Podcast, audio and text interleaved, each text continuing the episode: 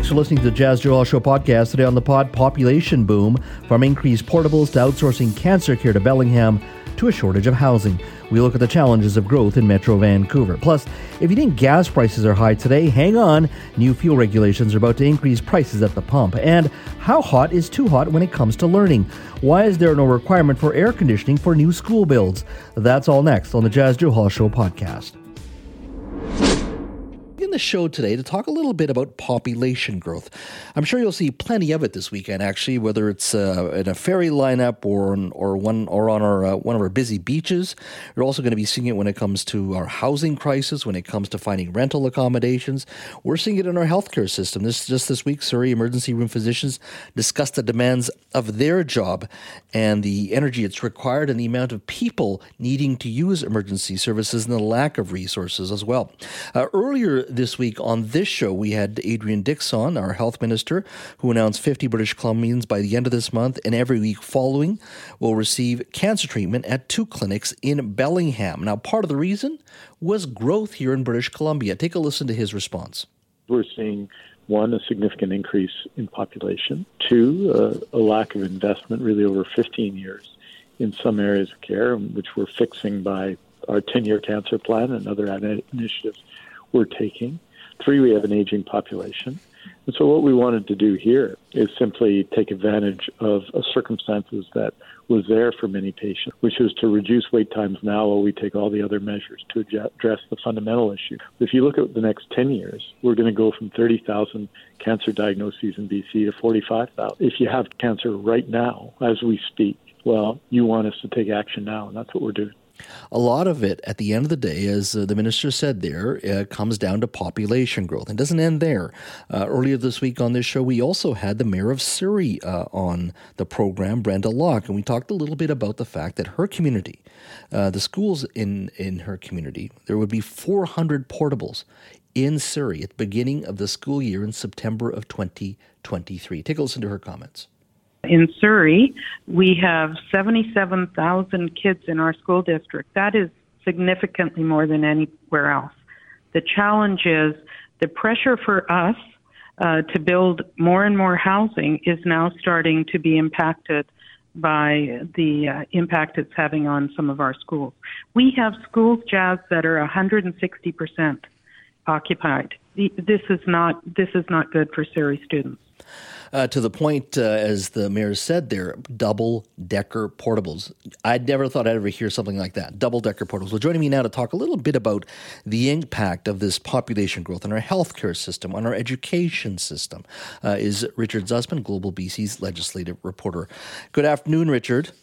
Good afternoon, John. Thanks for having me. Yeah, you know, all these issues may be in different sectors and different parts of our economy, but its core issue still comes down to population boom. Um, in regards to the provincial government, let's talk a little bit about portables just for a second. Uh, how do you get out of this point beyond building more and more schools? And they are building in Surrey, but it's it's yeah. we're just not staying up with the incredible demand. They build a school in Surrey, and the day it is open, it is full. And in some cases, they are already adding portables. That's how overcapacity that school district is at this point. And I would expect as we gear up for the 2024 election, we're going to see a lot of announcements from this government announcing new schools in Surrey and Langley and other fast growing areas in Metro Vancouver. But it takes time to build those schools. They need to acquire the land, they need to plot out the plans for the school, they need to get the permits, they need to execute, and then they need to staff. And although we have this huge population boom, uh, we don't have the staff in place for a lot of these positions that we need, and that includes at schools, at hospitals, uh, other places. So we're seeing this incredible pressure point where we are short staffed while at the same time growing to a point where we need a lot more people on the front lines working. So uh, I don't know if there is a there is no easy solution out of it. I'm not sure we're going to see a situation where this government can dig themselves out of a hole. You'll remember uh, former Premier John Horgan promised to get rid of portables in Surrey, mm-hmm. not just maintain them or go down. He said, I will get rid of portables. Not only was he not able to get rid of portables, there is 150 more portables in Surrey now than when he made that promise. Mm-hmm. Like this, this is something that should never have been promised, but it was, and it's a failure to meet that promise because we are seeing an issue, and as you alluded to, there are some school grounds where there are literally no more room to put a portable except for on top of another portable. Mm-hmm. And you know, when we get to that reality, I think that's going to scare a lot of parents. I, I, was at a basketball tournament probably a few months ago at, uh, I think it was uh, Grandview Secondary in South Surrey, and it's a brand new, beautiful school. Uh, and, and I think the NDP, uh, since 2017, have either built or in the process of building up to 10,000 spaces, new spaces in Surrey. But as you said, you open it up and it and it's busy from from from, from day one. Uh, let's move a little bit uh, to the other issue, which is uh, which has caught all of our attention this week, which is of course sending uh, some British Columbians for cancer treatment to Bellingham starting on May 29th, 50 people uh, a week. Do you think this is going to be become permanent just because the amount of uh, resources needed to expand our system here. It's going to take time. It's semi permanent, isn't it? Yeah, it is. And, and when you listen to Health Minister Adrian Dix, I know both speaking to you uh, and also during his press conference, he alluded to the fact that this is part of the long-term goal, and there have to go. There are going to be questions around whether it is a tenable long-term goal. What are the costs associated with the system? Is this the most effective way to do things? You know, are we promoting uh, you know, a private healthcare system in the United States when we could be investing back into the public healthcare system here. I think those are all challenges that uh, this government is going to look at as it looks at what this long-term solution is. It's not as simple as someone getting in their car and driving down to the hospital in Bellingham and getting their cancer treatment. Mm-hmm. Uh, there's a lot more um, wrinkles to that, considering you're crossing an international border. But you know, I, you have to give it to, to Health Minister Adrian Dix. He is he is willing to invest as much money as it takes to clear these backlogs, to get to standards. You know, the reason they're doing this is because BC had fallen behind in terms of standards providing radiation after a number of weeks of diagnosis. So they're willing to invest that money.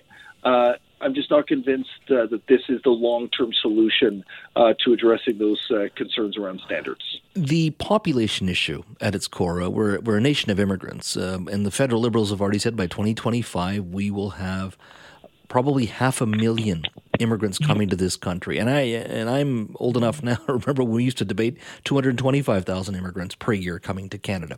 So it's a significant increase. Number one, uh, I recall looking at some real estate numbers of, of the let's say half a million or 450 at this point uh, presently, about 19 percent. So one out of five immigrants coming to Canada comes to Vancouver or British Columbia. Of that 19 percent, 16 of that 19 percent ends up in Metro Vancouver. How seriously is the provincial government taking this issue? Because it's not like it's stopping, it is going to continue, and it's unprecedented in our lifetime to have this many people, not just from other countries, but other provinces move to this country, this this region, Metro Vancouver specifically, but Victoria to Kelowna to Kamloops. I mean, this is unprecedented, and it is impacting us from our healthcare system to our education system, and as I said, to our housing. Uh, something's got to give here. Yeah, and, and I think they're taking it seriously, but they need to ring the alarm bell to Ottawa and say, well, if 15% of those coming into this country are moving to our province, we need to get 15% of all federal money. Like we need to get money that matches uh, this distribution so that uh, we can get the housing that's built, we can get the schools that are needed, we can get the roads that are needed, we can ensure that the facilities are in place to support uh, this new population boom. That's not how it works in our country right now, and we are falling behind because of this. And we can invest and invest and invest, especially in the housing file, and then all of these other things that come with that. But if we're not getting the federal backing to match that population growth, we are going to fall behind quickly. And then it's compounded by this issue of an aging population when it comes to the healthcare system. So the cancer challenges are largely linked to this gray wave. People are getting older. We are seeing diagnoses at higher rates. You, you ran the clip around Minister Dix uh, breaking down those numbers in terms of what we're seeing. We're we're seeing uh, hospital use go up. Uh, one of the, the systemic problems is that people are being placed in hospital when they should be put in long-term care facilities uh, because there just aren't enough long-term care spaces for people. So these are all massive problems that take staffing, physical resources, uh, and one of the challenge, one of the things BC needs to be doing is putting more pressure on Ottawa to properly compensate the province for taking on uh, this sort of uh, level of immigration. You're just joining us, we are speaking to Global BC's Richard Zussman. A lot of things on our plate uh, this week uh, population growth, uh, which is, of course, impacting our healthcare system, our um, education system, many other uh, challenges uh, for the government. Uh, today, the Supreme Court of Canada decided against a former Chilliwack school trustee in a defamation case. basically, former BCTF, BC Teachers Federation President Glenn Hansman, made a statement criticizing Mr. Neufeld's comments. Uh, this was specifically around uh, uh the in 2017, and it was an attack on the Ministry of Education's SOGI 123 program, which uh, aims to foster inclusion for students who face uh, discrimination based on gender identity. Mr. Neufeld was not in support of SOGI 123, and the Supreme Court of Canada decided Mr. Hansman's comments in 2018, where he called Mr. Neufeld's comments bigoted, transphobic, and hateful, and they uh, considered them to be fair comment today. Uh, that was in the past. The decision, of course, came down today. Uh, Richard, in many cases, that conversation around SOGI in regards to uh, what our schools are teaching, and for some people, they feel that schools have gone too far, that the role at its core should be left to parents, not to schools. That conversation, that debate, uh, that culture war uh, still continues at the at the at the school level. Yeah, it's important to note that those opposed to SOGI 123 are in the minority, the significant minority. The debate still exists, the conversation still exists about what is the role of the classroom to discuss sexuality and how is it discussed. For example, my daughter is in grade six. We just got a letter that came home yesterday from the school uh, telling us that they are going to be receiving a sexual education seminar next week.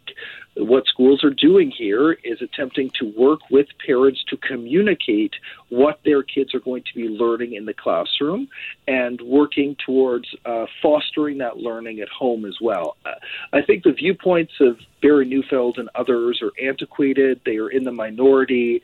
Uh, the electorate sent a message to Barry Neufeld in the last election not to send him back to school board. He has been a lightning rod um, around this issue, hugely controversial, uh, and and spouting largely hate. Uh, this court case uh, protects, you know, Glenn Hansman and the criticism that the courts ultimately determine uh, were corrected. So I'm not sure what precedent a case like this sets. We know that Barry Neufeld is litigious. He brought this all the way to the Supreme Court of Canada. This worked its way through the courts. Glenn mm-hmm. Hansman won every step of the way here, uh, but ultimately, you know, now the top court in the land has determined this. But you're right. There is a there is a conversation in our community happening. We're seeing organizations attempt to, you know, run in school board elections to wage this as their singular issue but uh, it is it is a minority issue. Most British Columbians support the idea of inclusion uh, and having those conversations of inclusion in the classroom and understanding about you know the, the sexual spectrum and about SOGI and about uh, gender identity. Yeah, and it is going to continue. We see it in uh, the debates that are quite um, polarizing in the school at the at the school board level. We've had people booted out of school board meetings in, in Mission and in, in, in the Okanagan, and, and it's going to continue. It's not just a BC thing; it's happening across Canada and especially uh, in the United States, where it's where it's, where it's very yeah. polarized. But let's. I got about a minute left here. I just want to ask you uh, a question on the other big issue this week. Of course, that is municipalities across the province looking to ban uh, the use of hard drugs in public places. We had uh, Katie Neustaeter, uh, Kamloops uh, councillor, on with us yesterday on this issue. Nanaimo has been debating and discussing this issue this week. Maple Ridge and many other municipalities throughout BC. Can we expect something from from the BC government to, to look at this as a, as a BC wide issue, especially yeah. because we have decriminalized drugs of up to two and a half grams of hard drugs? Can we expect something in the next few weeks on this issue? Yeah, I expect that parks will be added to the list of places where hard drugs are not allowed to be used. So, as part of that decriminalization, uh, schools were a restricted area. Uh, I expect the parks will be added to that, especially if we start seeing more kids go into parks. I spoke to Tom Dyas, the Kelowna mayor, uh, for Focus BC today on BC One. You know, he raised this issue as well. They, they, the communities want the support, but a patchwork approach, community to community, will work. They need the province to step in and add parks, and, and I expect that they will uh, at some point soon. Richard, thank you. Yeah, my pleasure. Have a great weekend, Jess. Well, it's been a hot week and looks like the weather's going to be fabulous uh, this weekend. Uh, now, you may recall uh, yesterday we were speaking to New Westminster City Councillor Daniel Fontaine, and he was talking about the fact that the city does have a climate change fund that's with almost $30 million sitting in the bank. And he was proposing that um, New Westminster uh, means test what he was proposing, but essentially low income residents be given some sort of um, grant uh, for up to 5 $500 to purchase a cooling system, an air conditioner for uh, their uh, various rental units. Uh, this all comes, of course, after a couple of years, a couple of years ago, where we had uh, the heat dome here in British Columbia. Well, over 600 British Columbians died because of that heat dome. Um, and as Mr. Fontaine said, more than uh, 25 of those people who died lived in New Westminster. Well, it's not just private residents as well, it's also schools. When things get too hot, it's hard to learn. So, when is it too hot uh, for students and teachers to function in school? Joining me now to talk a little bit about heat waves and how we build our schools is Danielle Connelly. She is a New Westminster School Board trustee. Danielle, thank you for joining us. Yeah, thank you very much for having me. It's an interesting conversation. And look, it's not 45 degrees Celsius, but you and I both know that we uh, have these hot, hot temperatures. They're starting a lot earlier and they're lasting a lot longer. Uh, I think nobody really disputes all of that. Uh, in New Westminster, I, I, know you had your secondary school there, an older school. It was uh, replaced with a brand new school. I, I did visit it about a couple months ago for a basketball tournament.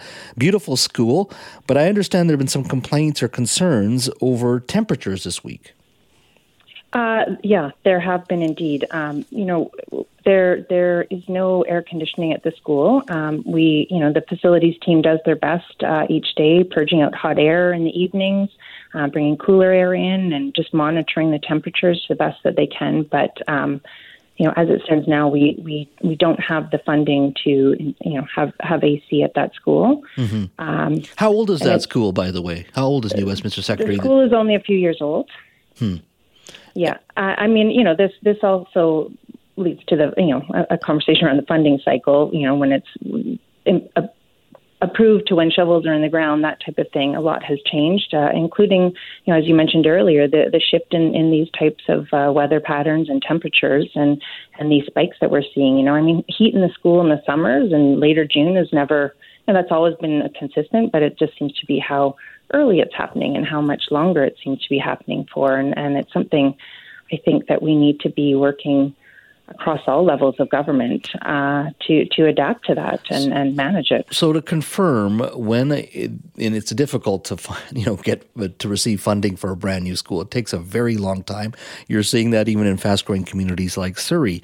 Um, so when when a school does get approved to be built. Uh, mm-hmm. Does it include fun- Does the funding include a cooling system presently? It, uh, no, the, the, short answer to that is no. you know, as, as, I'm sure you can appreciate, um, there's there's a lot of um, back and forthing and um, you know capital requests that are put forward, uh, which includes uh, generally requests for cooling systems. But uh, whether that gets approved in, in the final um, product is you know can be up in the air, and in this case, it was not funded. It was um, not funded for New West Secondary School. It's only mm-hmm. a few mm-hmm. years old. Mm-hmm. Now, exactly. I, I, was looking at the U.S. record, and they were saying that WorkSafe BC recommends an indoor comfort range of 23 to 26 degrees Celsius. It was hitting about 28 degrees, I believe, uh, earlier this week. Uh, so, in this case, if there is this conversation, you're going to have some older schools in your community as well. Uh, does the school board now have to start looking at retrofitting some of these uh, schools, never mind just your high school, but even elementary schools?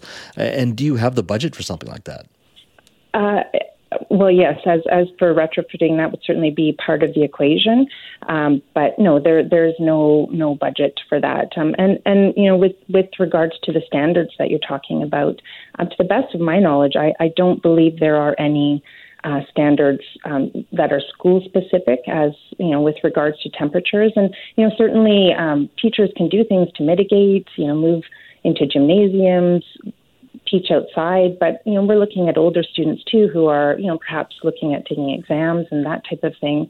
Um, and and the bottom line is we don't want to be in a situation where we have to close schools. I mean that is a very very last resort, and you know in in the heat, what does that mean? A child staying home um, in a you know in a hot house or apartment or, or that type of thing. It's that's certainly a last resort, not not something that we want to be, you know, is making it, the norm. is it fair to say this is now uh, front and center as an issue, and not just in your community, but among for other school trustees as well here in British Columbia. I mean, if you think about, you know, fortunately in July, August, school uh, school is out generally, uh, and those are very hot months. But you know, places like Osoyoos and many other uh, uh, cities in lower in in in British Columbia and here in Metro Vancouver, it can get very hot in May and June. Is this front and center now for school trustees around the province? I, I, you know, I can't speak on behalf of other districts, but I, I can't see how it's it's not certainly top of mind. And, you know, and then you look at places like northern BC or even in Alberta, where you know it's not as simple as some of the you know general prescribed, you know, open the windows, let some fresh air in, that type of thing. You know, we're also having to adapt to all these other pieces of our of what seems to be becoming our new norm of forest fires starting in May. I mean, who would have um, thought of that happening to the extent that it is. So so it's it's a bigger picture. And as you know, talking about schools being closed in July and August, I mean schools are a huge community hub resource. Perhaps we can even look at you know if they're retrofitted being part of the solution for you know cooling centers that type of thing you know having being spaces for for families to go to i mean there's there's a lot that needs to be explored, I think, and, and looked into in, in, how we move forward. Yeah, I can understand older elementary schools and high schools, but when you've just built this beautiful new school, in the case of New West Secondary School, uh, mm-hmm. uh, that they didn't think of air conditioning or some sort of cooling system, uh, you know, mm-hmm. speaks to a lack of planning. That that's for sure, and, and hopefully yeah. it is part of the conversation moving forward. Ms. Connelly, thank yeah. you so much for your time. Thank you very much. Yesterday, uh, the Parliamentary Budget Office um, ta- was talking about um, the cleaner fuel regulations that are expected. Uh, the report that uh, the the office, uh, the Parliamentary Budget Office, uh, released uh, talked about the impact the Canada's clean fuel regulations will have on everyday families. Now, they will take into effect, as I say, on July 1st. What that basically means uh, is that you will probably see over the next seven or eight years that gas prices will go up 17 cents per liter. Now, that's on top of the carbon tax. So, what's that mean in regards to 17 cents per liter? Well, the Parliamentary Budget Office estimates for a low income household, that means you'll be paying an extra $231 per year to gas up, and for higher income households, uh, just over 1000 dollars. Now, the cleaner fuel regulations uh, have been long promised. Um, they've been delayed for a while, but uh, they're look over the long term. The new regulations uh, require fuel suppliers to gradually reduce the carbon intensity of uh, gasoline and diesel fuels uh, in the country. Well, Pierre the leader of the Conservative Party, certainly brought up the issue uh, this week. Take a listen to his questions at, in question period this week. We know that the Prime Minister plans to raise it up to 41 cents a litre or $1,500 net after rebates per family. But what most people don't know is that there is a second carbon tax he plans to stack on top of the first one, a sneaky tax he calls a fuel standard that will hit home heating gas, our factories, and countless other higher costs. So, how much, how much, and how much will Canadians pay in higher gas and diesel prices because of the second Liberal carbon tax? Well, the Parliamentary Budget Office answered that question yesterday 17 cents per litre. And Mr. Paul Poilievre, of course, referring to the second carbon tax. That was uh, the cleaner fuel tax. Now, Environment Minister Stephen Guilbeault uh, spoke on the issue the other day and talked about the importance of having cleaner fuel standards. Take a listen. The clean fuel standard is not a carbon price, it's a polluter pay principle. Refineries are making record level profits, and, and we feel that they must do their fair share in helping fighting climate change. Like any other sectors of our economy, as we've shown in our emission reduction plan last year, every sector must contribute, and refiners must contribute as well. They have substantially increased 27 cents of increased refining margins between 2019 and 2021 alone. They can afford to invest in fighting climate change. That was uh, Environment Minister Stephen Guilbeault speaking on the issue of uh, the uh, 17 cent per liter uh, increase over the next seven years in regards to the cleaner fuel tax. Joining me now to talk a little bit about uh, the cleaner fuel tax is Peter Milobar. He's a BC uh, United finance critic and Kamloops North Thompson MLA. Peter, thank you for joining us. Absolutely. Thanks for having me on, Jess. So, what's this mean in the context of British Columbia? I know sometimes we lead uh, this country on our uh, response to climate change. How does this, or does it, does this impact British Columbia? Well, it most certainly impacts British Columbia. So, uh, you know, I, am actually quite happy to see that the PBO came out with a, a price per liter. Uh, I've been asking uh, the provincial government since Clean BC was launched uh, back when they first started in 2018 or so uh, what the BC uh, low carbon fuel standard would actually mean to the price at the pump. Because when you're creating a, a fuel mix that doesn't exist anywhere else uh, in our, our area that services us with fuel, being in Alberta and Washington State, there's obviously going to be a premium put on that.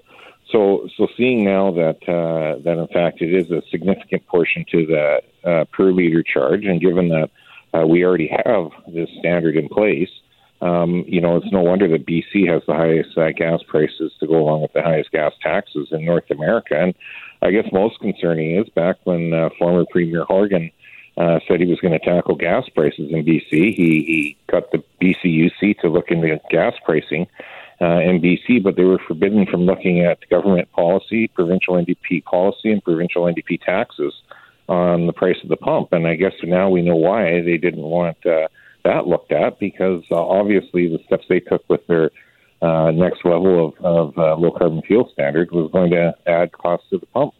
Isn't there any way to demand uh, you know, a cleaner fuel uh, to reduce emissions without it hitting the consumer? Is there is there not a way to extract higher standards from these uh, companies without actually it hitting the pocketbook of taxpayers? Well, not really. Uh, you know, it's a, it's an additive basically to the product that, that of course has a production cost uh, to it to add it. Mm-hmm. Uh, now, now, if you have Alberta and, and all the other provinces, Washington State, uh, uh getting near the same standard, uh, perhaps the premium won't be quite as significant. But I guess more worrisome is, I mean, I was asking uh, for literally years the environment minister in BC, uh, the energy minister in BC, the finance minister in BC, what type of modeling was done to find out what the price of the pump would be. And they were always dismissive. They always said they hadn't looked into it. It'd be hard to quantify. It might only be a couple of cents a liter.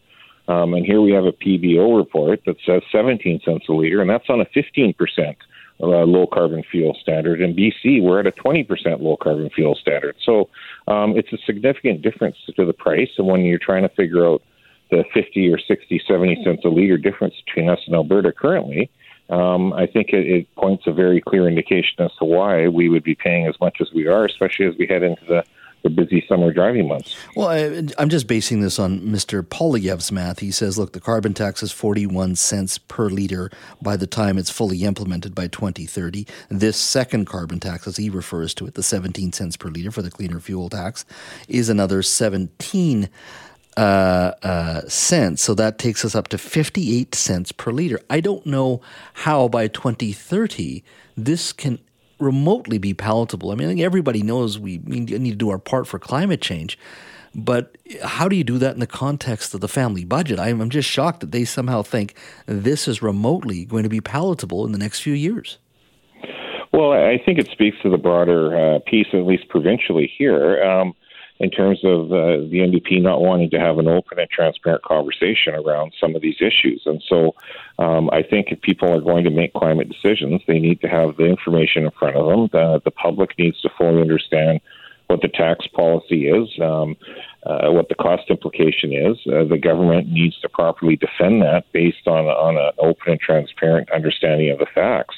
Uh, that's not what we've had to this point, as we've led the country in these these low carbon fuel standards. Mm-hmm. Um, you know, if that's if that's what British Columbians say is a priority, fair enough. But let's have that conversation with all of the facts in front of us, not a BCUC report that's not allowed to look at these types of input costs into into uh, fuel at the pumps.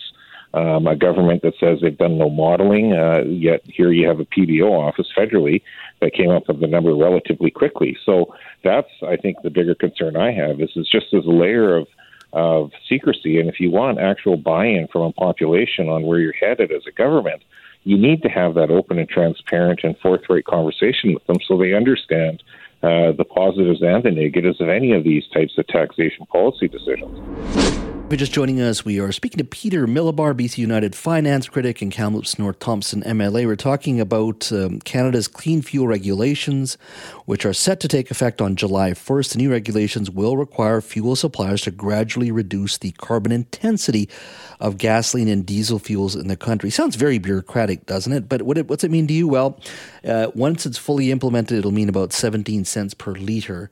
You'll be paying extra on top of the carbon tax, which is another 41 cents per liter. So 58 cents per liter once it's fully implemented by uh, 2030. Uh, the 17 cents alone for higher income households is about $1,000 extra per year, $231 for lower income households.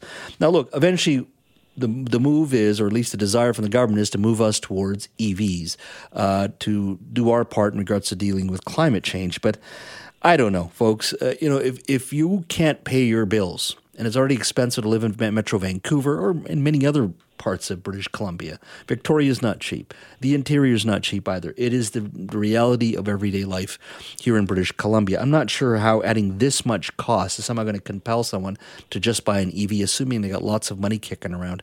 Uh, I understand doing our part, but uh, I'm very concerned in regards to the impact on people's uh, uh pocketbooks. Give me a call on the open line, 604 280 9898, star 9898 on your cell phone.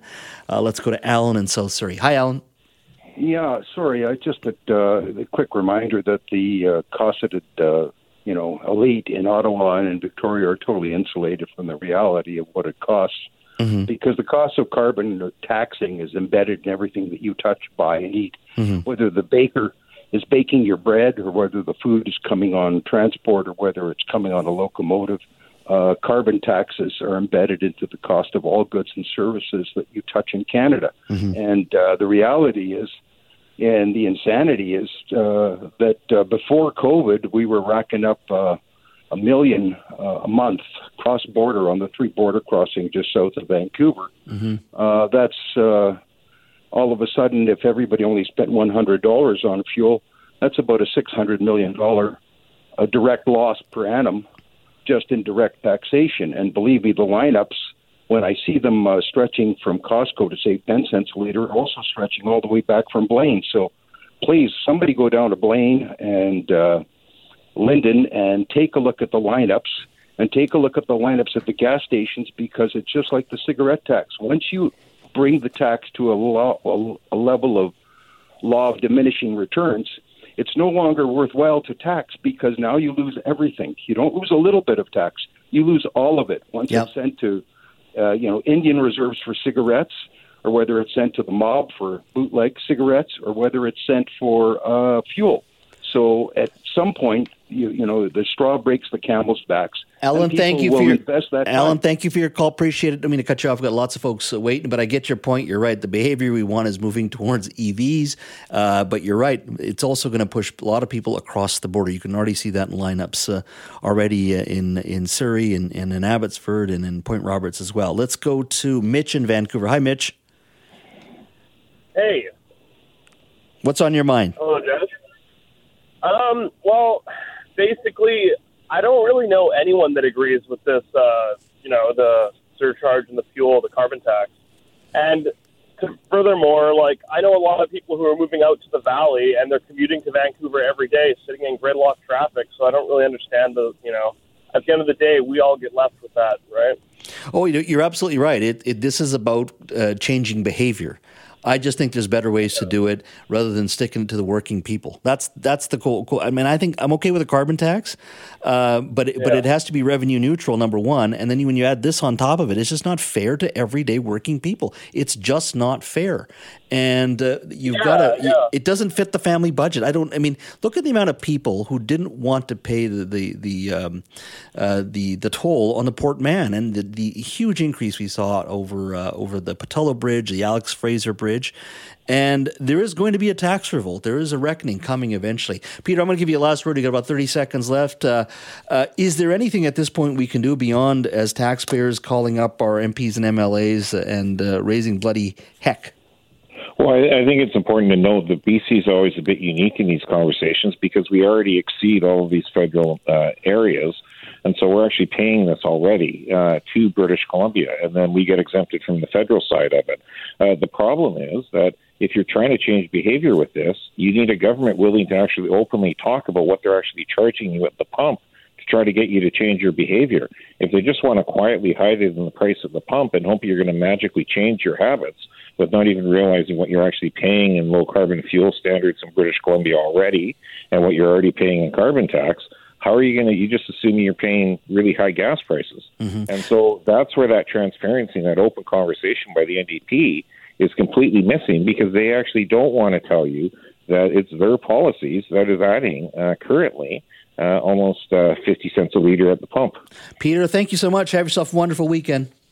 Great. Thank you. Uh, if you're just joining us, we were speaking to Danielle Connelly at uh, 3.30. She is a New Westminster school trustee. We were talking about the, just the, this warm weather we've been having.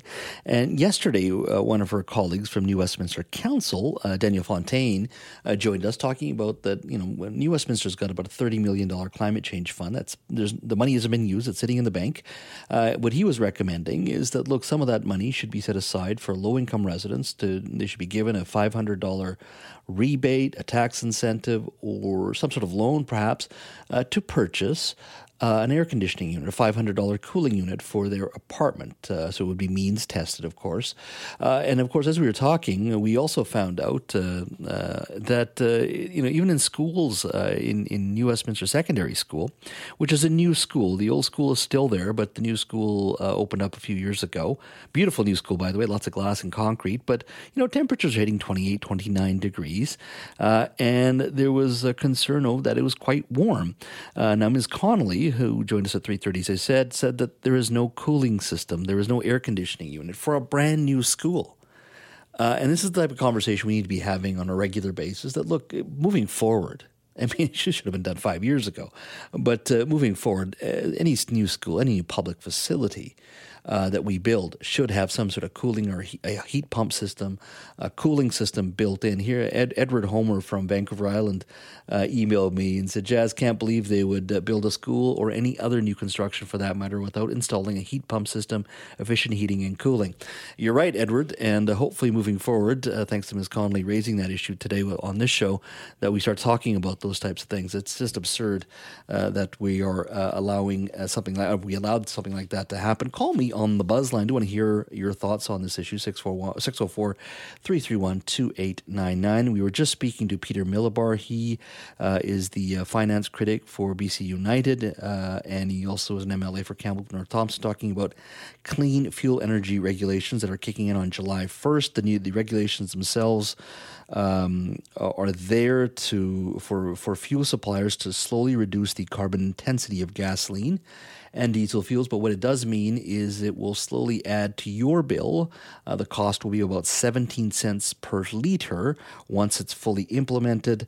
Uh, that means about $230 extra you'll be paying per year for low income uh, Canadians and $1,000 for those of higher income. And that's not a number from the opposition, uh, that's from the par- Parliamentary Budget Office. and so add that to the carbon tax, which is about 41 cents per liter, once it's fully implemented uh, by 2030 as well. So think about what you pay now, add a, well, almost 50, 58 cents per liter on top of that. I'm not sure how any household budget, especially the driving that we do in the lower mainland. We are not all able to take transit, especially suburbanites, where 75% of lower mainland residents live. Uh, you can see a tax uh, revolt brewing and as that slowly grows and grows every year and it hits the pocketbooks of British Columbians. Uh, give me a call on the buzz line. I want to hear from you. This is to change behavior. Is your behavior changing? Are you considering buying an EV? Uh, or uh, do you feel that, look, these changes are being brought in way too quickly? 604 331 2899. Like I said, you can email me as well at jazzjas at cknw.com. Now, uh, we've had lots of people coming downtown because of the great weather during the weekday and last weekend as well. We've seen violence and other public safety challenges arise because of that. Uh, massive crowds have been converging on our city beaches well into the evening and well past the, the closing hour of some beaches of 10 p.m. Uh, last week at English Bay, uh, the Vancouver Police Department responded to a sexual assault, a bear spray attack, and a stabbing at Davie and Denman uh, as well. So they've already said this weekend uh, they want to increase their presence uh, downtown and, of course, at uh, many beaches in and around downtown as well. I spoke to Constable Tania Visintin from the Vancouver Police Department a couple of hours ago to get an update on these increased beach patrols. Take a listen. Yeah, so with this nice weather that we're having, we are expecting there will be more people that'll come to the city. Uh, we know that they will be visiting our beaches and our entertainment district. So, having said that, we will have extra officers deployed in our entertainment district. So, that's the Granville Street, uh, in Yaletown, and our Gastown Entertainment District. And starting this weekend, the kind of unofficial start of summer, we will be having extra officers deployed on our beaches. So, that's on the Kit side as well as the English Bay and Sunset Beach side. Uh, have there been any challenges at the beach? So when there is more people, uh, or when the nice weather does bring in more people, um, we know that brings in a bit more challenges, a bit more issues that may arise. So having those extra officers there will be there for everyone's safety. So if you need help, uh, you can either call 911 or flag one of our officers down. Uh, was it last weekend? I think it was reported that VPD responded to a, a sexual assault, a bear spray attack, and a stabbing at Davie and Denman. So uh, you were pretty busy last weekend as well. Yes, so it was uh, again a busy weekend for us last weekend, and uh, with uh, the extra officers deployed on the beaches, we do have extra officers deployed throughout the city. So if need be, we can bring in extra resources throughout the city. Mm-hmm. Uh, I'm just curious uh, in regards to the entertainment district. I know there's been much talk about uh, safety and security there. Uh, have things changed in the entertainment district? There's always going to be a bit of a challenge on a Friday and Saturday night. That I, I think uh, listeners uh, would understand and accept. But have things improved in regards to public safety uh, down there? So, like you said, with every weekend we do see um, more and more people that come to enjoy what our city has to offer, and that is along our entertainment districts, and especially with the warm weather. So, um, you know, from time to time we do see with more people brings an increase of crime. That's something that we expect and we're also prepared for. So uh, our, we will have extra officers deployed. So if you are on Granville Street or Yaletown or Gastown and, and something goes awry, feel free to flag one of our members down as we're there wearing our reflective vests and we're a very visible presence. Mm-hmm. Uh, are there any new numbers? I'm just curious in regards to random attacks in the city. I know uh, the most often used number was four random attacks a day, and that was uh, more so last year. Are there any updated numbers that you would have? I'm just curious in regards to those types of random attacks. Are, have they uh, come down, or are we still dealing with the same challenges? No, I don't have those numbers. Sorry, Jas. Okay, no, I, I, and I know it takes a while for stats and getting a broader trend line sometimes, but uh, in regards to the overall issue of just public safety, uh, random acts of violence, and, and people feeling and perceiving their own safety. Do you think things have improved beyond last year's conversation? It's hard to, uh, you know, say yes or no specifically, but do you think people's perceptions are changing in regards to safety, or do you think the challenges still remain? I don't. Sorry, I don't even know. Like, I don't want to speak for people, so maybe not I don't a know problem. how I would answer that. Yeah. okay. Well, we'll leave it at that. I Sorry. think we, no, no, no. I, I will leave it at that. I totally understand. Okay. And then yeah, uh, trying to keep it light. Like we don't want. We try to keep it light. You know, we want people. We want people to come and enjoy the city and and come see what the city has to offer. We we expect that and we want that. We just want people to do so safely and responsibly. Yeah. Thank you so much. Yeah. No worries. Thanks, Jas. Okay. Take care. Bye bye. You too. Bye bye.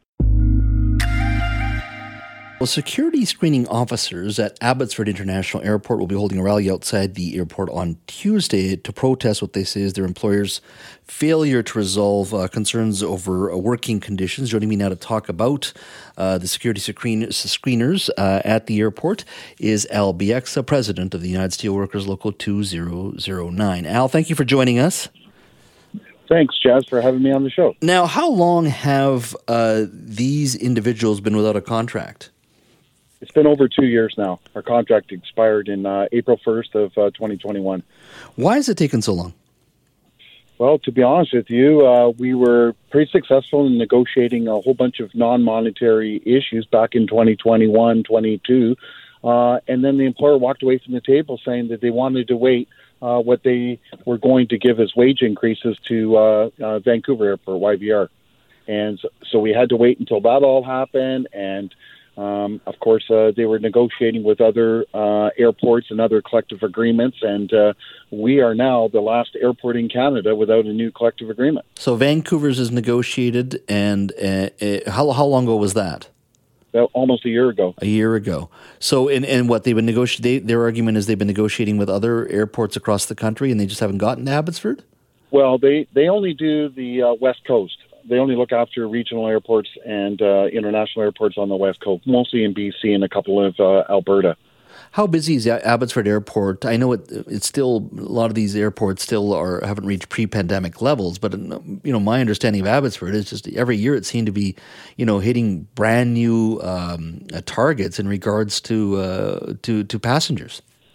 Yeah, uh, Abbotsford is uh, kind of unique in that we're surpassing uh, pre-pandemic uh, passengers. Uh, we're over a million passengers a year now. Uh, we're quickly expanding. We have a few international flights, and Abbotsford is a hub that a lot of people in the Lower Mainland are preferring to go to because of the convenience. Mm-hmm. how many screeners are we talking about here? We're talking about 60, say 65 uh, screening officers. Mm-hmm. And and correct me if I'm wrong here. There was was a hundred percent uh, support or vote for for job action. Well, we, we, we took uh, a strike vote. Yes, there was a 100% strike mandate. Everybody is uh, upset uh, why it's taken so long and why the employer refuses to offer us anything that's you know fair and equitable. Uh, but I have to be honest, the members are very um, uh, hesitant to, to do any job action that's going to uh, impact on uh, travelers. They sympathize with travelers and the long lineups that they've had to endure during the pandemic and after the pandemic, and they don't, don't want to inconvenience travelers any more than they already have been. Mm-hmm.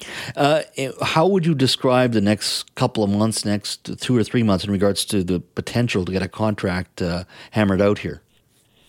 Well, I'm hoping that uh, our demonstration on Tuesday at Abbotsford Airport with uh, 100 to 150 people that have uh, committed to attending is going to put some pressure. And, and let's be honest, it's not just our our employer, which is Allied Universal. Uh, they get their funding from CATSA, which is the Canadian Air Transport mm-hmm. Safety Authority, uh, and they fall under the control of the Ministry of Transportation federally. So really, um, what we're asking the federal government is to appreciate and, and value uh, the work that the screening officers do. It's their responsibility and their hard work and dedication that make sure that air passengers get safely to their destination. Well, how hard, I'm, I'm, I'm, one thing I don't understand is if you already have, have, have you've hammered out a deal with YVR already, which is the the biggest airport uh, in uh, in in, the, in British Columbia and uh, probably Western Canada. So, how difficult can it be for the second airport? And let's be honest, it is the second airport for the Lower Mainland because of its uh, location, lots of space there. Uh, Highway One is there, uh, and the continued growth of the Fraser Valley. How difficult can it be to hammer out a wage scale when you already have already done that with YVR? Well, well, first of all, the the uh, contract at YVR wasn't really, as you said, hammered out. It went to binding arbitration.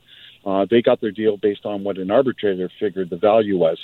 Um, our screening officers at Abbotsford want the same value of the screening officers uh, at YVR. It's not so much the base rate; it's the premiums for cost of living allowance uh, that we fall far behind Vancouver. We're about uh, seven, seven and a half percent behind them in wages, and what we're asking for is uh, a catch up on the cost of living allowance, and there's another premium for the volume, the stress, uh, the consequences of dealing with passengers and uh, uh, and uh, having to deal with sometimes dangerous substance and even uh, you know uh, explosive materials and all that what we really want is a catch up on those premiums that would make us comparable to uh, screening officers doing the same job, living in the same communities as our members.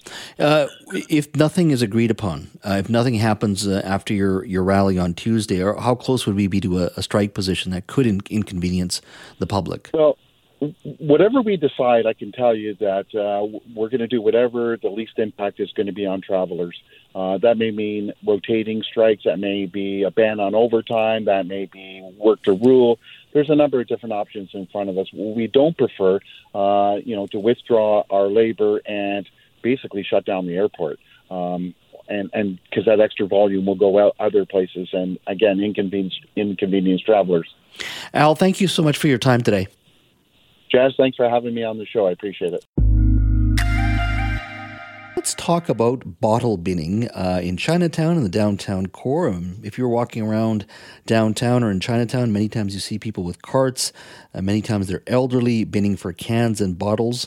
Um, in many cases, um, it's they they play a significant role. These individuals in regards to recycling uh, in our communities. They're mostly low income people and, uh, who turn to binning uh, as well to support uh, themselves.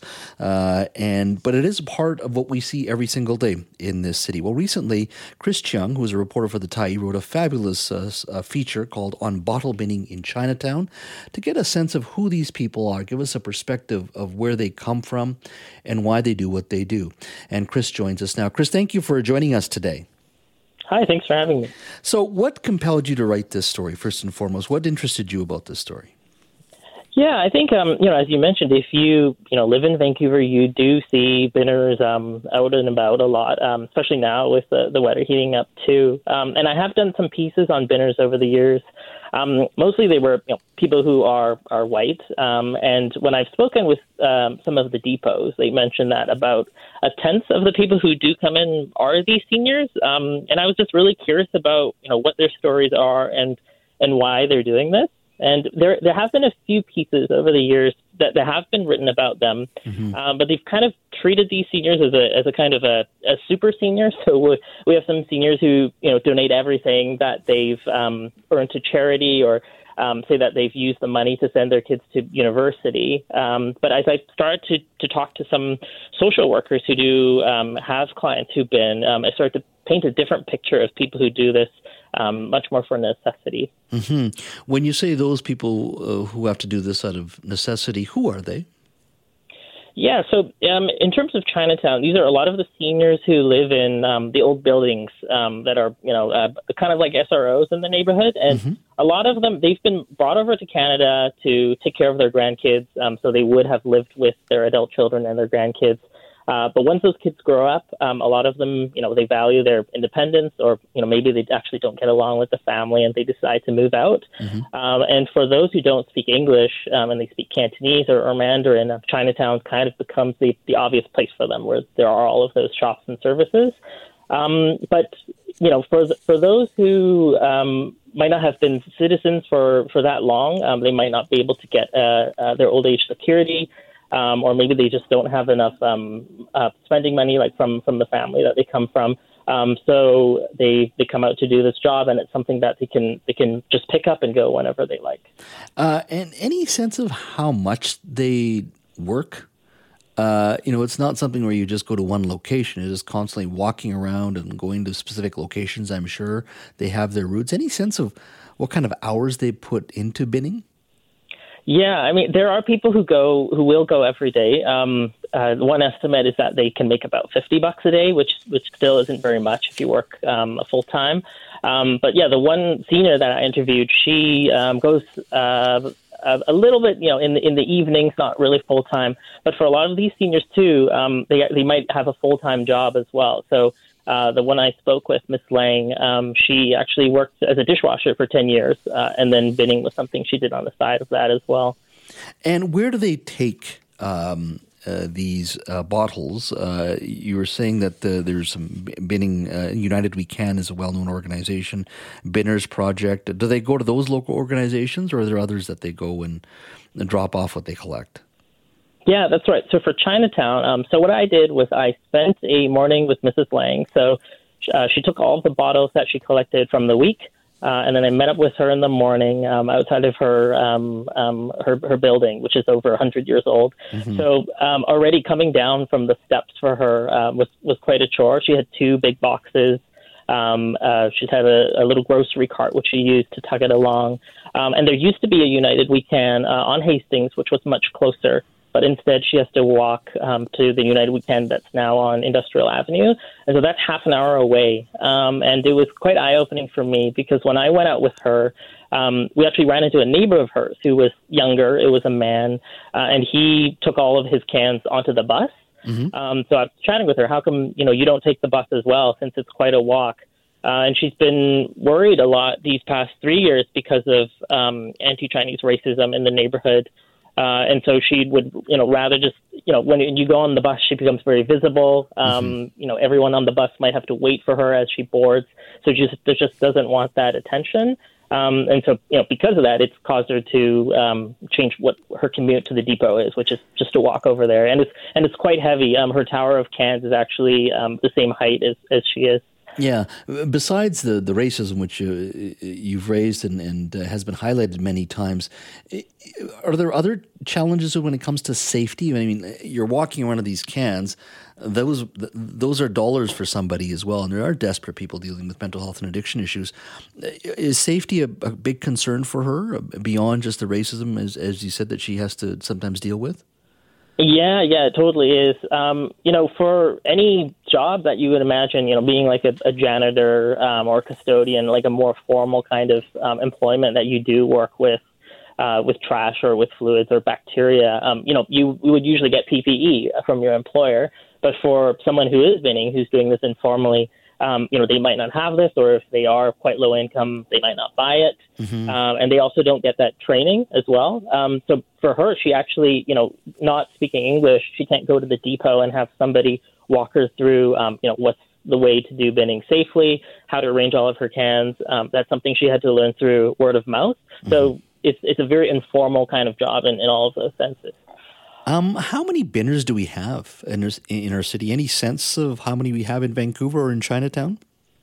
Yeah, it's hard to say, um, but for the United We Can, I believe they have. Um, they say they have between 600 and 700 regular customers who go. Wow, six, seven hundred. I didn't think that number would be that high. And when you when you speak to Ms. Leung and, and other binners, uh, what's their demeanor like? Are they happy people, uh, or they uh, people who feel like they've they've been forced into this situation? What's their demeanor like? What's it like to be, around them and talk to them?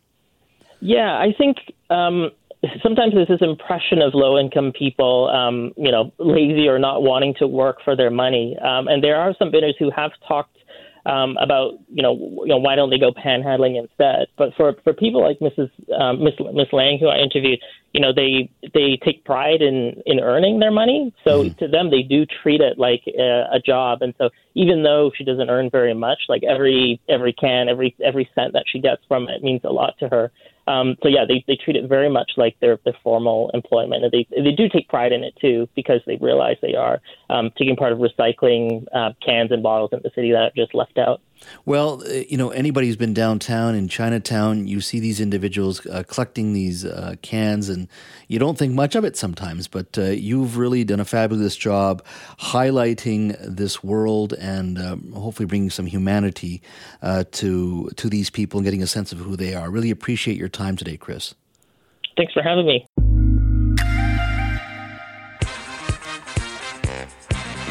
Goodbye now is over. That's all. Thank you. All right, that's a wrap. It's Friday, and this is the wrap on the Jas Johal Show. Thank God it's. This week, we look at Canadian culture wars playing out in our passport redesign and a table for two, please, in the No Rugrat section. Joining us today is our regular wrap panel. Leah Live is a TV reporter and radio host, and Sarah Daniels is a real estate agent in South Surrey. She's an author and broadcaster as well. Leah, Sarah, welcome. Happy Friday. Happy Friday. Well, let's talk about our passport redesign. Never has a passport announcement ignited so much controversy. Uh, Pierre Poilievre said that the Liberal government hit delete on Terry Fox. Uh, in a nutshell, the new passport focuses more on nature, less on history. So you are not seeing some of the iconic images that we are perhaps used to. Uh, no Stanley Cup. You're not seeing Terry Fox. Uh, we don't see the famous photo of the last spike going into the Canadian Pacific Railway, all those types of things. And You're seeing new issue, new pictures today of bears and owls and and nature scenes and children jumping into a lake. Well, Pierre Poilievre certainly didn't like it. He says that it, this is just an ongoing, um, uh, I guess, culture war issue, and the, the Liberal government is trying to, at, at, to a certain degree, redefine what it means to be Canadian, all over a passport design. Oh God. I know, I know. Well, Leah, let me go to you first. Your thoughts? I mean, have you seen the images of the new passport? What do you think of it? Yeah, I did check it out. And I mean, before I even saw the images, I was like, you, why is everybody making such a big deal of a passport, you know, redesign? And it was like, really? Like, it's just a passport until I did some research as well. And I mean, I don't think they should have gotten rid of the Terry Fox image. When I think of Canada, I think of Terry Fox, not a man with a wheelbarrow. That's what's replacing his picture, a man with a wheelbarrow. And then oh they're also replacing Nellie McClung, who was the activist and the author and politician who was instrumental in obtaining the vote for Canadian women. They're putting a squirrel in her replacement. so I mean, and, and I and also maple syrup is taking Stop, the stop, picture stop, of the Canadian wars. No, no. So, Stop, like- stop, stop. Stop, right. stop, stop, stop, stop, stop, stop, stop. Yeah. I have Go my, on, Sarah. my passport. I have my passport that expired in 2015, 16 still. Yeah. So I've got my, I, I'm, so I, this is my research. I, I exhaustive research of my own. I'm opening my, my present passport, which is a 10 year passport. And yes, there are some very pretty pictures inside, which I would never have noticed or bothered to look at because, frankly, I really haven't been anywhere since I renewed my passport. But yeah, there's some pictures of trains, and there's a picture of the country, and there's some more trains. I look at my previous passport that expired, and every single picture, every page is just a maple leaf. Why do we care? Nobody cares. This is ridiculous. I never would have even noticed if this hadn't become a story. And we are having culture wars over a passport when people can't even afford to travel. Are you kidding me? No. Yeah. It is. It this is. is embarrassing. I'm literally two passports in my hand. One has some pretty pictures, which I never would have noticed because they would just be stamped on, and the other one Yeah. just little maple leaves. Oh my God, though, let's stop the presses. This is the most important thing ever. Who cares about anything else? Pierre Poilievre, thank goodness you're doing a great job as opposition leader. You jackass. well, you know, we have to remind ourselves that you know every government, whoever's in power, does frame the conversation around what it is to be Canadian, and they do have some sort of impact. I think under Stephen Harper, um, he actually repainted the government plane red, white, and blue with "True North, Strong, and Free" written on it. He put "Royal" back into uh, into titles. So, you know, the Conservatives have their own view of of, uh, of Canadian history.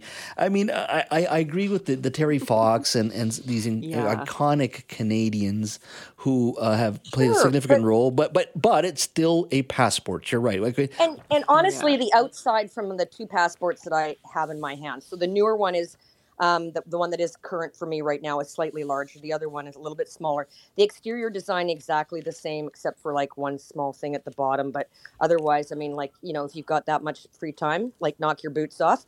But like I said, the inside of the original passport that is expired.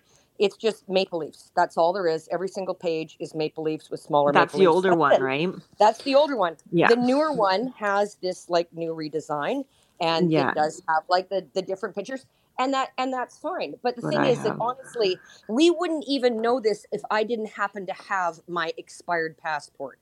We are getting outraged over absolutely nothing. So yeah, where where was the issue from the maple leaf to all the pitchers? Right, there was no outrage over that. But and, you know, and, and who did or did not got got left off on that one, right? Like, I mean, I'm sure that if somebody was bored enough, they could have gone, "Oh my goodness, you know, so and so's grandfather who discovered the butter churn got left out, and this is an outrage.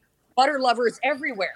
but you know, we, we're We've in a hit a hot button with Sarah here. Well, we have it, but it's also just a polarized uh, cultural environment, not just from in Canada, but I think it's seeping over from the United States. I mean, it's gotten so bad in the God, United yeah. States.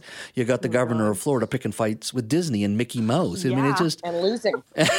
Like, what? don't I mess mean, with dude, Mickey. seriously, don't screw with the mouse. Don't It will mess come with back and bite you on the ass.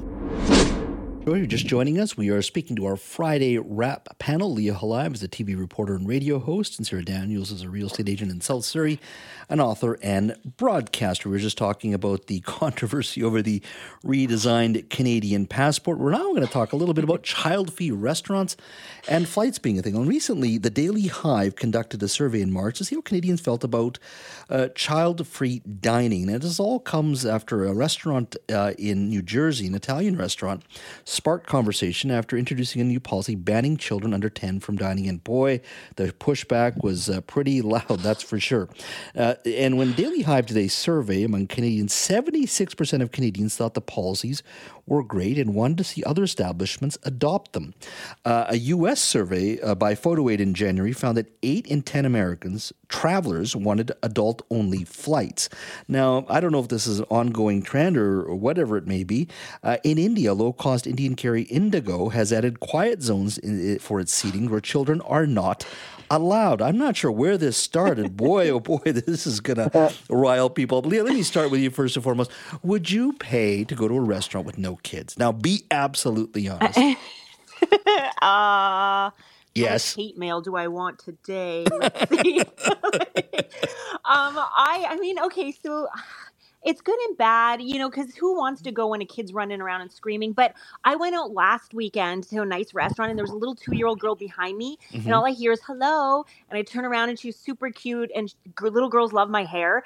And so she's just staring at my hair, and I was like, oh, have a good meal. And she was good. You know what I mean? She didn't run around, she wasn't screaming, she wasn't annoying. But then you have the ones that are, right? So the parents that don't discipline their children enough. So, I mean, if I want to go for a nice dinner, like you know quiet dinner then yeah i'll pay more for that but if i'm like going an everyday thing you know where you're kind of going to a place that's family friendly then you know what you're in for but on the plane how can you have a quiet zone you're going to hear the baby screaming in first class or back class or wherever you are right you're still going to hear it so I don't know. if they're gonna Maybe it's a new work. section they want to create. I don't know how they're going to do that. But uh, Sarah, how about you? I mean, I, I, I feel kind of the same way. It's you know, if if I'm in a family friendly restaurant, then you kind of expect Yeah. that. If I'm at a like, you know, if I was dining at a Michelin star restaurant, which is never going to happen because, as I've said before, I've got the palate of a five year old boy. So really, all of that kind of stuff is lost they don't on have me. chicken nuggets right they don't have Exactly. chicken Do you nuggets have, can I? Do you have any honey dip sauce with that? That'd be great. Yeah, no, I'm like that. That, but on the on the rare occasion that I might find myself, you know, spending five hundred dollars for half a steak, um, yes, I would Yeah. prefer it to be like a child free zone. And, but at the very least, that I would hope that if the parents did have a child with them, like if it was an infant or something like that, that and they, that they couldn't leave at home, that they would at least make an effort if the child started to disrupt others, that they would do something. But as far as planes are concerned, I think that that's. I mean, it's I. I, I, I- don't have kids, and I mean, so I, I, I, you know, some of my sympathies are not so much, and others are. But I've been on planes when there's been frazzled moms with two kids, and you know, Yeah. the little one is running, and They and feel you're, like, bad. you, you feel bad. Like I've literally said, like, hey, like little Johnny or Susie, come over here and let, like, you know, let's watch the movie together, and, or hold the baby for the mom while she goes to the bathroom or changes the other one's diaper. You know, like honestly, most of the time in those kind of situations, giving the side eye and being snotty about it, eh, the easier thing is to mm. just be the better person and say, what can I do to let's get through this How so can I everybody help? else can enjoy their flight, right? Yeah, I mean, it- be the better person. exactly. Be the Yeah. better person. Yeah, I mean, every time I see um, a mom or dad with with with a young child that's crying, and we were in Mexico what, what, a month and a half ago, and I just I I feel I'm completely sympathetic because I've been there. My wife and I've been there on the plane, Mhm. and when we used to live abroad, uh, I remember the first time bringing our son back. He must have been only it's a long way It is a long way. It's two eight-hour flights, and I, my wife and I just agreed. I said, I just grab all that kid up, you know, maybe Yeah. he'll sleep through the whole thing, and that's what we did. Yeah. Yeah, It was the final two hours that he was up and running around. He was all, all it was it was a challenge then, but boy, I tell you, it's it is not easy being a parent. But then I guess that's that's where you as a parent have to decide if you got a young one, should they be going to higher end restaurants uh, or well, certain long restaurants? Distance, right? But Mhm. also, like, I mean, airlines can give noise noise canceling headphones to everybody. That would be a nice thing to do. You know, just if there's babies on board crying, here you go, just pass them out. You know, I think that would be. Airlines don't give anything out anymore. anymore. Well, No, no, not the even thing is, peanuts, like, as I we mean, know. back in back in the day when travel was glamorous, which is Yeah. certainly not now because it's like, oh, thank No. you. I really am enjoying your feet in between my hand, headdress. That's Yeah. excellent. Thank you so much. But back in the day, I mean, maybe they, you know, they would have done an area where, like, for children, right? Like, I mean, but this is the thing is now the seats get smaller. You're basically, I mean, like, it's. I, I'm surprised they don't hand you a pound of butter and a spatula to squeeze you into your seat these days. Yeah. And I mean, you throw in a couple of small kids, it's a gong show. But like, I feel for the parents, right? Like, you're just trying to get across country or wherever you want to go. And if people are not being helpful, like, come on, everybody, like, we're all and in the this pressure together. on their ears is a lot on Yeah. babies and kids, so it hurts them. You got to understand. you know? And if you lend a hand, if you lend a hand in that kind of situation to the parents, chances are the kid's going to calm down a lot sooner. Just give the parent like five minutes to regroup. That's often like all they need, right? E- Exactly. They feel well. stress. They I- feel the stress too, I right? feel So- so much tolerance and empathy coming from you guys today. That's uh, that is Aw, But fabulous. if, but if I'm in a five hundred dollar a plate restaurant and your brat starts screaming, it's all hell loose. I'm not, that's and it. don't show her a passport either. Don't show yeah, and her a don't, and don't show me your passport. I don't want to see it. you don't want to see it, ladies. Thank you. right. Have a good All right, have a- weekend, guys. have a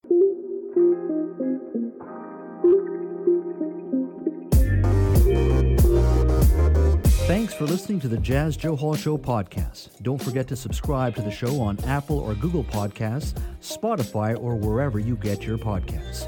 You can always listen to the Jas Johal Show live Monday to Friday from 3 to 6 p.m. on 980 CKNW and connect with me on Twitter at Jas Johal BC. Talk to you next time.